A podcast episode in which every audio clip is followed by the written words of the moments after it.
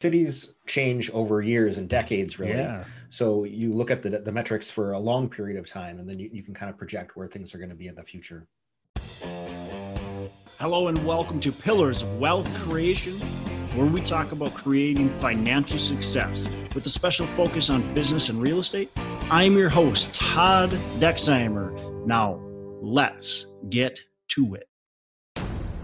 Hello and welcome back to Pillars of Wealth Creation. I'm your host, Todd Dexheimer. With me, as always, we got Matt Jones. Matt, how are you doing today? i'm doing great how are you doing todd I'm doing fantastic, man. Just put in a an offer for almost a 600 unit deal. Um, so kind of excited to hear back from that. It's a portfolio, so I put in actually four different offers. I put an offer for the entire portfolio, for a portion of the portfolio, and then for a property individually, uh, for two different properties individually. So we'll see where it goes. I gave them plenty of options to choose from. I'm hoping to get the whole portfolio, but worst case is I get a couple of those properties I put individually. I guess worst case is I get nothing. Um, but you know, that's not going to happen. I'm going to get something here.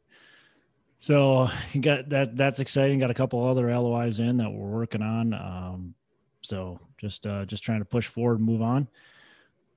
Uh, you know, there's obviously concerns with what's going on with the market, but with good, strong cash flow, with uh, ample reserves, with kind of all, all the fundamentals that we we look for, good financing, good, well located properties. Uh, I still think buying uh, makes sense. So pushing yeah on. the deal flow is definitely better than it was in previous months i'm noticing although i mean most of the deals are still garbage but that's okay Well, you know, it's always going to be like that. It's always, I can promise you this, even when the market does finally, you know, tank and go down and well, the deals will still be garbage for what they are for the market, most of them. And there's going to be just a few deals that you want to buy. Now, in hindsight, you'll go, I should have bought everything. Right. But that's not the case at that time. There's a lot of uncertainty, you know, when when that point of the market happens and so every deal isn't a home run so um, that's always going to be the case You're, it's never going to be deals are falling from the sky and they're all amazing gold mines Yep.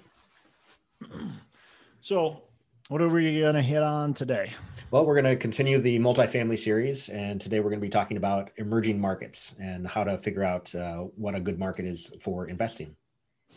yeah and i you know doesn't matter if you're going to invest in your own backyard or if you're investing in a totally different market this information is really important.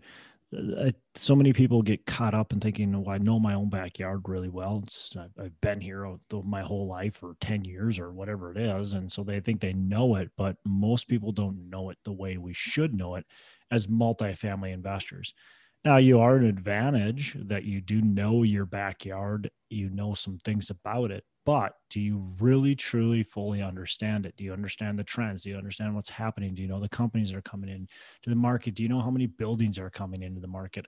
All that kind of stuff we need to really be actually data mining and figuring out. So that's what this is all about. Whether you're investing in your own market or a different market this is important. And this relates to even just a sub market within the market as well Yep. Wherever you live might even be a terrible place to invest. Uh, so you need to be able to analyze that and know it uh, if you're going to stay there or um, in, in, invest somewhere else that you don't live.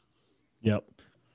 So if you're watching this on, on YouTube, we're going to be going through a slide deck. If you're listening to this on um, the the Pillars of Wealth podcast, you're going to be obviously listening. You can't see this, but uh, feel free to go on to the YouTube channel and you can look at the slide deck. But either way, I'm going to explain it to a way where you don't really have to visual visually see everything.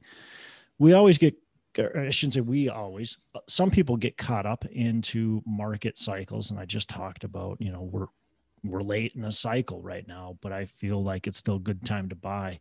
There are market cycles. We want to be aware of them. We want to try to understand as best we can where we kind of are in the cycle or, or what the trends are. But we don't want need to get too caught up in timing cycles. If you're caught up in timing cycles, you're going to just you're, you're never going to do well in my opinion um, but if we understand the trends and understand where potentially we are in the cycle it allows us to strategize a little bit better to be successful, right? And so my strategy is slightly different right now in this cycle than it is in the early parts of a cycle. I'm much more conservative with my numbers, holding things more tightly to my chest. Um, I am really looking for markets that have good rent affordability right now. I'm looking for those slow, steady growth markets, not the ones that see the big ups and downs. So there's certain things that I'm looking for today that if the market does go through a big cycle change and there are, you know, value opportunities, I might be considering different things. So understanding kind of where you're at and, and the phases is important. Matt, what do you look for?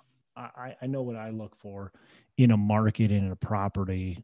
What are you looking for in a market or property? Opportunity is where it comes down to. And the numbers, the metrics that I look for specifically are job growth, income growth, uh, reduction in crime, uh, available, you know, availability of units. So are there more units than there really need to be? Uh, then that might not be a good market. That sort of stuff. Um, yeah. Yeah, absolutely. Yeah, I mean, you know, specifically for me, uh, looking at a property, it's got to have cash flow, right? It's got to have cash flow.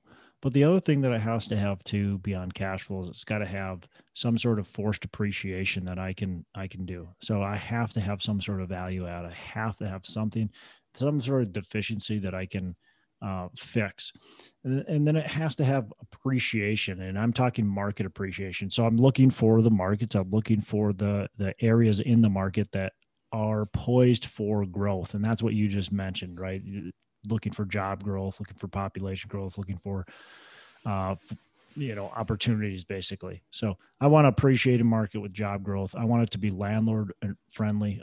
I want that rent affordability that I talked about, and like you said too, that that low new inventory. We don't want a bunch of new builds jumping out on us all over the place, and you know they're sitting there vacant or there's tons of concessions, that type of stuff. I mean, right now in the Twin Cities, we're seeing a lot of concessions. We're seeing uh, in Minneapolis specifically, we're seeing a very, very high rate of concessions, and that's concerning. Um, so we want to be looking for markets that that that don't have that, or we and we feel won't be having that soon, mm-hmm. right? Yeah. So I want to see markets that have a population growth far exceeding my uh, delivery growth which delivery of units, right? Yep. And I, would say cities change over years and decades, really. Yeah. So you look at the, the metrics for a long period of time, and then you, you can kind of project where things are going to be in the future. Yep. Yep. You, and you always got to be looking at this stuff, right? It's not just a one time deal. You don't just like go, hey, I'm going to invest in Phoenix, Arizona, and, you know, look at the data one time and then never look at it again. You can't, you can't do that. You're to, you, have got to continue to be looking at this data and understanding what's going on. You got to have your fingers on the pulse. Yep, absolutely. So for me, when I'm looking at a market, I want to see, you know, I want to see the average income of the level, average household income be above 35 or $35,000. I want to see population growth. I want to see population growth within five miles of where I'm at. I also want to see job growth within five miles. I don't want to be in an area where we just don't have a lot of job growth happening because that's going to stagnate that market, that sub market. So when I'm talking specifically looking at a property, you know, uh, well, a lot of people maybe know or don't know, but like Chicago, for instance, Chicago is a perfect city where, you know, if you get close to the lake and, and some of the suburbs, there's growth happening. The market's great, but you're going to buy these properties for low cap rates. But if you go into some of these neighborhoods that just are super stagnant, you can get a 10 cap, 12 cap, at least on paper, right? But it doesn't mean it's a good investment. What happens is these properties become vacant because nobody's looking for a place there. They they're trying to move out. They're not trying to move in. The the only reason why they're living there is because they're kind of stuck there, right? They're so they're trying to figure out how they can get out of that area. There's higher crime. There's no jobs there, there's no reason for them to be there. So, and that happens. That's not just Chicago. That this happens in every city, every major metro. So, um, one of the big things I really look for, and I've mentioned this already, is the rent affordability. I want my rent affordability to be 25% of income. So, if the average income is $35,000, I want my tenants to be paying 25% of that on average. Right. And so that's what I'm looking for. I don't want the rent to be 2000 bucks and 2000 bucks a month and a tenant's making, you know, 5000 bucks a month. That just that's not affordable for them. They're not going to be able to keep up with the payments and eventually when the market changes, I'm going to be sitting there with a bunch of vacant buildings. That makes no sense.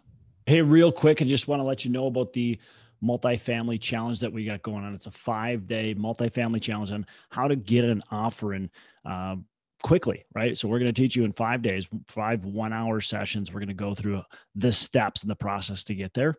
So go to mfichallenge.com, mfichallenge.com. You can sign up. It's free if you want the VIP. There's a bunch of things that we'll give away too. You got to, you got, you do have to pay for that, but hey, it's going to be well worth it. Again, you can get in for free. We're going to teach you how to get that offer across the table, get the LOI in, uh, all the steps. So Ellis Hammond and I, Ellis was episode 316. Check check out his episode, and we're going to be doing this next week. So sign up now at MFI Challenge dot com mfichallenge.com and get in there we're uh, we're doing it next week and it's going to be awesome so hope to see you there what else matt uh, I would say job opportunities. You know, you want to have places where there's a lot of uh, companies moving in and a diverse uh, types of jobs. You don't want it to be all one type of job. Like Detroit, you know, when the auto industry went belly up, that really devastated that city. Um, you know, now it's becoming more diverse, but uh, uh you know, you don't want to put yourself at risk of of that one industry that uh, gets destroyed and, and everything else goes down as because of that. Yeah, I mean, look, think of the Rust Belt, right? Any anywhere in the Rust Belt got got hammered. Um, so job diversity is huge. I don't like when market has over twenty percent in one industry. I think of like San Francisco, the Silicon Valley area. They're they they're very highly tech orientated, and you might go, well, tech is here to stay. It's not going anywhere. I agree, but everybody didn't nobody expected auto, manufacturing to go away either. Tech is changing. It's ever evolving. So when you have a one area so focused on certain sectors there's opportunity for that to get disrupted. And i don't want to sit here and predict that san francisco is the next next detroit. Maybe it is maybe it's not. But it's something to be cognizant of when you're looking at investing in an area is how diverse is that it, that that job force? Is it focused on one industry or is it not? I would prefer to not bet on one industry. The other thing too we might have a bunch of jobs coming to the market. What type of jobs are they? Now, everybody says oh you know amazon's got a new shipping um, you know they're they're bringing in 2000 jobs or whatever. That's great. It doesn't hurt anybody. But what type of jobs are they? Well a lot of those jobs are very basic kind of low level jobs a couple maybe managerial jobs but mostly lower level jobs. Well again that's good. We need those jobs but that doesn't spur massive growth right? What spurs large growth is if we can have some of those jobs, we can have some managerial jobs, and we can have some executive jobs. We have a good, diverse, uh, kind of percentage of each of those jobs coming in. And guess what? The people that make a lot of money spend a lot of money. And what does that do? It brings in more jobs. So the higher paying jobs actually bring in more jobs. And that's something you have to be looking at. If, if are we having just just low paying jobs coming in? Only high paying jobs coming in, or we got a nice diverse allotment of jobs coming in? Great point. Yeah. Um, I think along with job creation follows population growth, right? So what what are we looking for with population growth? Uh, I would say steady. You know, you don't want uh, you know major sort of fluctuations like you were saying earlier, but uh, I really like to see uh, an in, um, increase in the, my target population. So, who are going to be my tenants? Are my tenants young urban professionals, that sort of thing? I want to see that uh, you know sort of 25 to 40 year old uh, you know increasing versus like older people. Well, that's a good point. You know, it, it depends on your demographic, right? Um, if we got a lot of older people going coming in, that is definitely a good thing, especially if you're catering catering towards that generation. So if you're mm-hmm. going to do a lot of 55 plus communities, well, then that's what we do want to see. But if we're going to do your traditional apartment building, then the younger generation definitely needs to be coming in because those are your renters.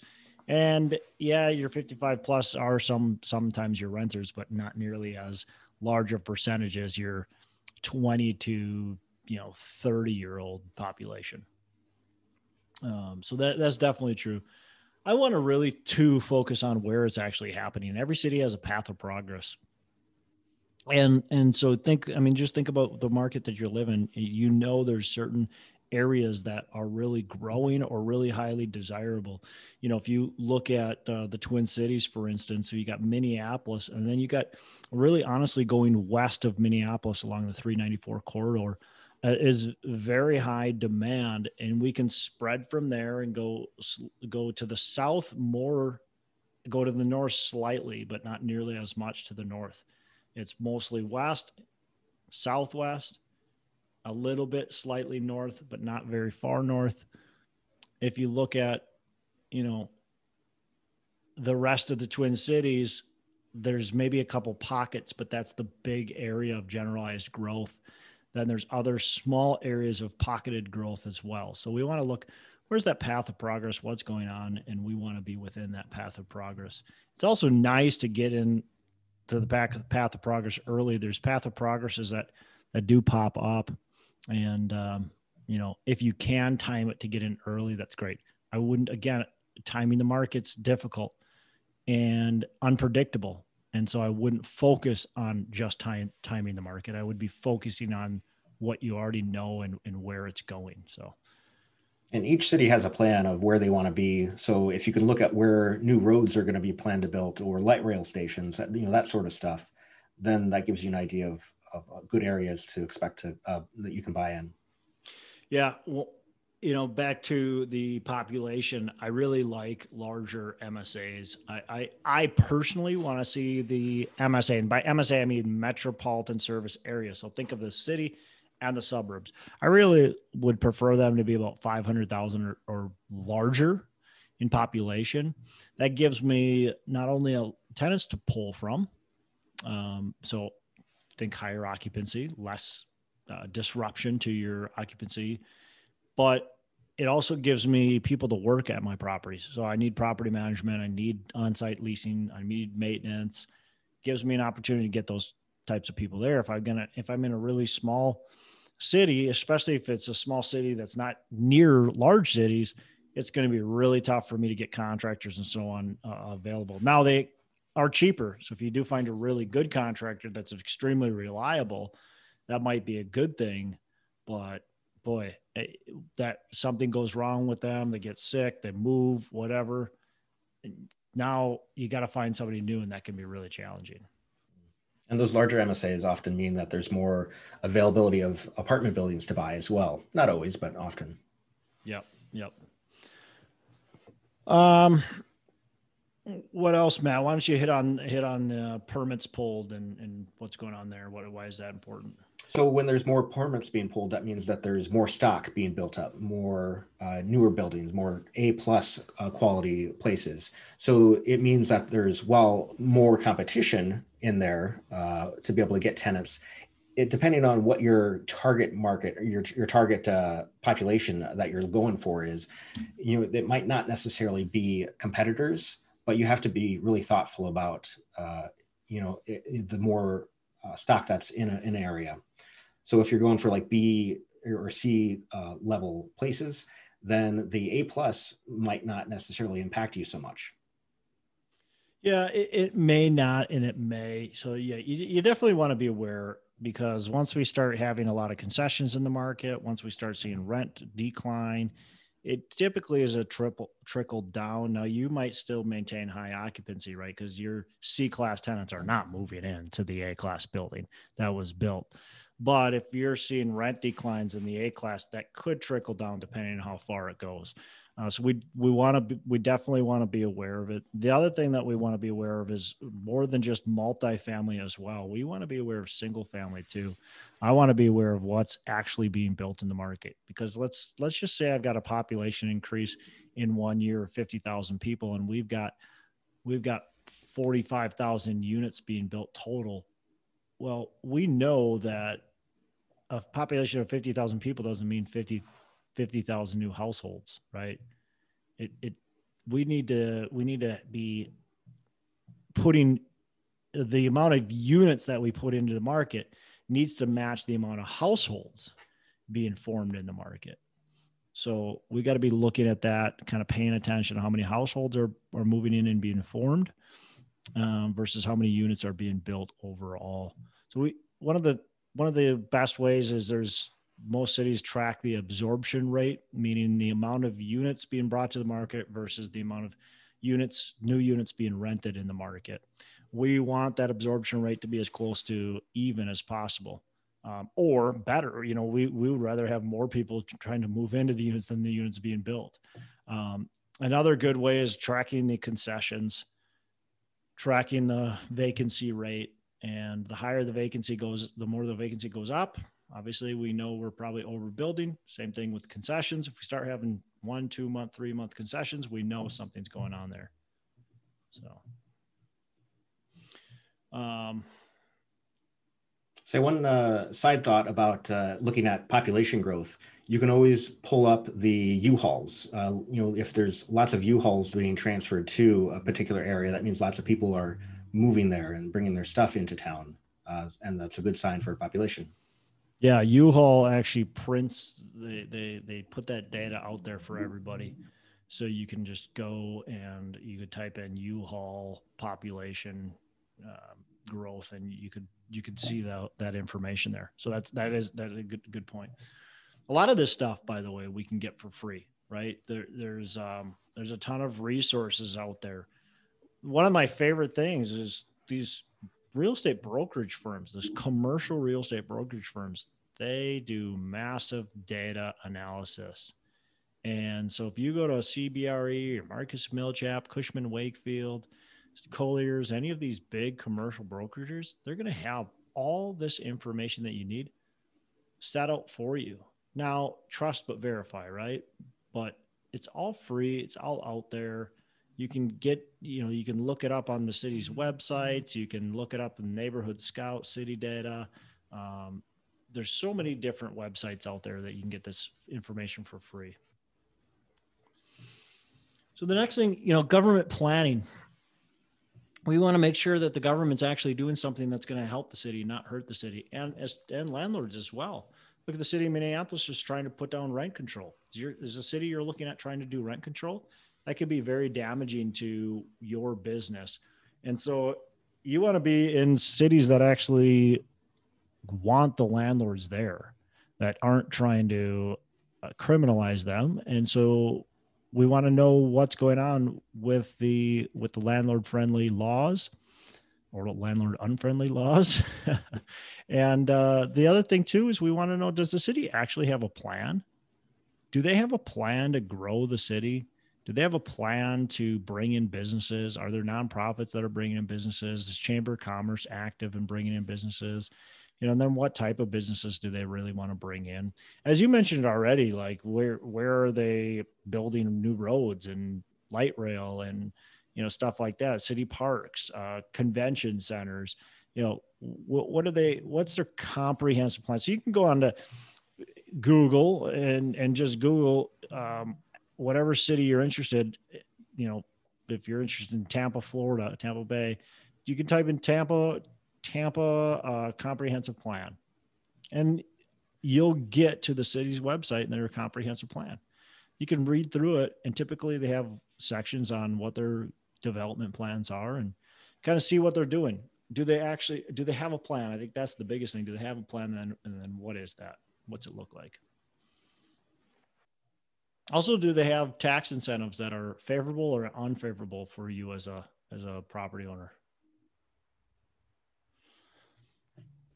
All right, Matt. Why don't you start with rent affordability? Hit on that. I've already touched on it. Um, so this one's pretty quick. Uh, it's a hugely important factor uh, because if tenants can't afford to live in your units, then you know they're not going to stay there long, and you're going to have empty places pretty well.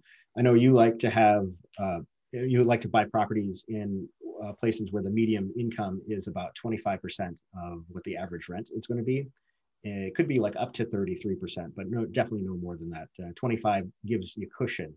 If somebody's paying, let's say, more than 50% of their income just for their housing, I mean, they've got other bills. They've got uh, utilities and medical and credit cards and food and everything else. They're not going to be able to afford rent. Uh, you know, usually rent is somebody's biggest single bill and if they can't afford that, or like if they have hard times, that's the first thing that they're going to skip on. Yep.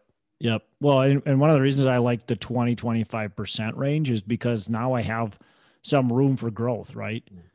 If, if, if the median rent is 25% of the income, I actually have some room to push my rents where I'm not stressing my tenants to that point, that breaking point. But if it's already at 33% or 30%, I don't have room for growth. And so it can only go up as fast as the income goes up. So I can really only raise it, let's say income's going up by 1%, I can only raise it by 1% in order to to keep them comfortable. If I raise it two, three, four percent, all of a sudden I get stressed out tenants because they can't afford their bills anymore and they're wondering why where again if it's at 20% i can raise it 4% even though the income only goes up by 1% i can raise it 5% and they can still afford it because they're not even pushing to their max limit. So that's that's a big reason why i, I like um, good rent affordability. Yeah it makes sense. All right. So we already talked about the absorption rate and the vacancy rate why those are important. Um, you know, so I can I can skip that. You mentioned opportunity to purchase. Why is that? Why do you care about that? Like, there's always opportunity, right? Well, yes, there's always opportunity, but it just depends how much. Is there a lot of stock trading hands at, in a particular market? Uh, you know, that might mean that there's more competition, but there's also more deals that you can look at and, and try to find opportunities. But uh, places like, you know, you and I live in the Twin Cities and uh, you know not very many places trade hands. I know just the culture here people buy and hold for long periods of time in the twin cities. So there's just not much that comes up for sale. Um, and so you can find good deals and, and whatnot but it's just few and far between. Yeah 100% so you know look for markets that are, people are actually trading their properties if they're if they're trading. There's there's just it's it's weird. There's markets out there. I think i feel like a lot of the midwest upper upper you know kind of the north um, you know like minnesota midwest are, they're just like kind of more traditionalists. We're going to hang on to our properties forever. We're going to buy them we're going to hold them and that's what we do where you get to other areas you know southwest, southeast, um, south. You know, they're they're flipping properties. They're buying a property, they're renovating it, they're keeping it for five years, and then they're moving on. Um, it's rare that they hold on to their properties for 20 years. Or Minnesota, it's rare that you sell your properties in under 20 years. So you just hold on to them. You buy them, you, you hold them, you keep them forever. That's just kind of how it's traditionally been here. And I don't that hasn't it hasn't stopped. It's maybe changed a little bit, but it hasn't stopped. So look for markets where there's actually deals. Um, you can again, can you still buy deals in markets like the Twin Cities? Absolutely, you definitely can. It takes a lot of work. Um, so you got to look at you, you know what what where's what's the best use of your time? What's the best opportunity for you? Um, so as I said, there's a ton of information that you can find without paying for it online. Now, if you want a real detailed study, you're going to probably have to pay for it. But there's a lot of good information that you can get. You don't have to pay for. I've mentioned a couple of them. Neighborhood Scout, that's free if you want to subscribe, of course. There's a free, there's a trial period that you can get. You can subscribe. They've got uh, other data that they, they give you when you subscribe. City data, um, National Apartment Association. You know, there's Milken's Bass. There's uh, your Chamber of Commerce, your um, your city websites. Um, you know, of course, the Census Bureau, the, the, the Bureau of Labor Statistics. So there's just so many great resources out there. Um, and and again, you could just go onto uh, your search engine and just do some searches, and you can find some great information as well. Yep, you can look at uh, crime maps and sex offender registry maps to see what uh, some heavy hitting areas are. Yeah, so Tru- Trulia.com has some crime mapping. Neighborhood Scout has some crime mapping. Um, your city websites that have, should have some crime mapping. Um, so yeah, there, there's a lot of good data out there that you can get to. Our local business journals are really good uh, as well. They've got a lot of very good local information that's going to uh, provide you a, a big insight to what's going on. Awesome. Awesome. Uh, all right. Well, that's that's all I got. Choose your markets wisely. Choose your neighborhoods wisely. We want to buy real estate that not only cash flows but appreciates and appreciates. I want stuff that appreciates faster than just your average market. I want to look in areas and find areas that have real solid growth and they're poised for a good future. Hey, me too. All right, Matt. You have a fantastic rest of the day. Make every day a Saturday. Sounds good. Hey, thanks so much for listening. I appreciate you being a loyal listener. Say, I would love to have you go on to our Facebook page and subscribe. Uh, give us a thumbs up. Go on to iTunes or wherever you listen and give us a rating and review. Don't forget to subscribe. Your rating review just helps us push this out to more and more people and continue to grow our audience and hopefully positively affect a ton of people out there that really need this and, and want this. So, uh, the other thing I've got for you is a free ebook on my website. So go on to venturedproperties.com, venturedproperties.com, and download our free ebook uh, on real estate and on syndication. And I've got some data points in there, some really good stuff for you. So I'd love to have you take a look at that. It's free, I'm not expecting anything from it. Uh, and, also, look, if you want some help in multifamily, want some help learning, growing, getting your business off the ground, I would love to talk to you about what it would look like uh, to work with me potentially and see if that's a good fit. So you can go to coachwithdex.com and check that out, and uh, we can definitely have a, uh, a call.